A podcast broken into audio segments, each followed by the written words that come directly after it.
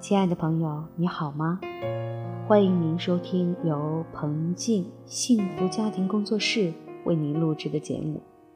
今天我们一起来分享：每个人都是独一无二的。一旦你明白了这一点，嫉妒就会消失。嫉妒是比较，我们一直被教导要比较，我们已经被制约了要去比较。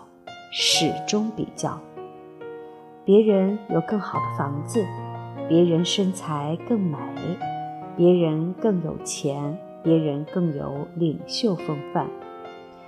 比较，继续拿你自己跟你遇到的每个人比较，结果就是极强的嫉妒心。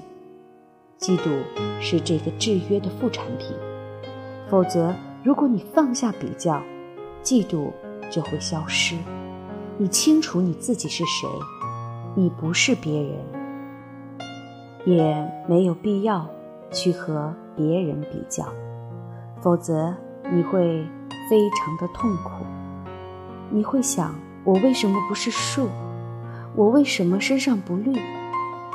你也许还会继续想：为什么神和上帝会对你这么苛刻？你身上没有长花，最好不去跟鸟、跟河流、跟山比较，不然你会痛苦万分。你只跟人比较，因为你就是这样被制约的。你不跟孔雀和鹦鹉比较，否则你会越来越嫉妒。你会因为嫉妒，心情变得异常的沉重，以至于你根本没有办法活下去。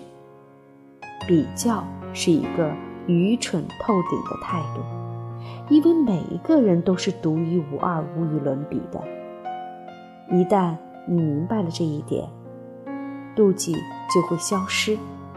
每一个人都是独一无二、无与伦比的，你就只是你自己，没有人曾像你，也没有人会像你，你也不需要像别人一样。嫉妒跟爱没有任何关系。事实上，你们所谓的爱跟爱没有任何关系。你只是在使用这些漂亮的词藻，却不知道它们真正的含义，也没有亲身经验过它们真正的含义。你不停的在使用“爱”这个词，你用的那么频繁，以至于你把事实忘了，你还没有亲身经验过它。这是用美妙词藻，比如说神、上帝、爱、涅槃、祈祷这些美妙词藻的危险之一。你不停的使用它们，你不停的重复它们，渐渐的，重复本身会让你觉得你好像知道。对于爱，你知道什么？如果对爱，你有所知道，你就不会问这个问题，因为在爱里，妒忌是不存在的。每当妒忌出现了，爱就不存在了。嫉妒不是爱的一部分，嫉妒是占有的一部分。占有跟爱没有任何关系。你想占有，通过占有，你会觉得自己很强，你的领地变得大。如果有人试图侵犯你的领地，你就会愤怒；或者如果有人试图夺走你的财产，你就会嫉妒和愤怒。如果你爱，嫉妒是不可能的，根本不可能。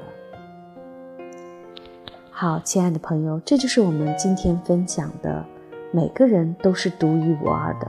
一旦你明白了这一点，嫉妒。就会消失。感谢您的收听，我们下一次的分享当中再见。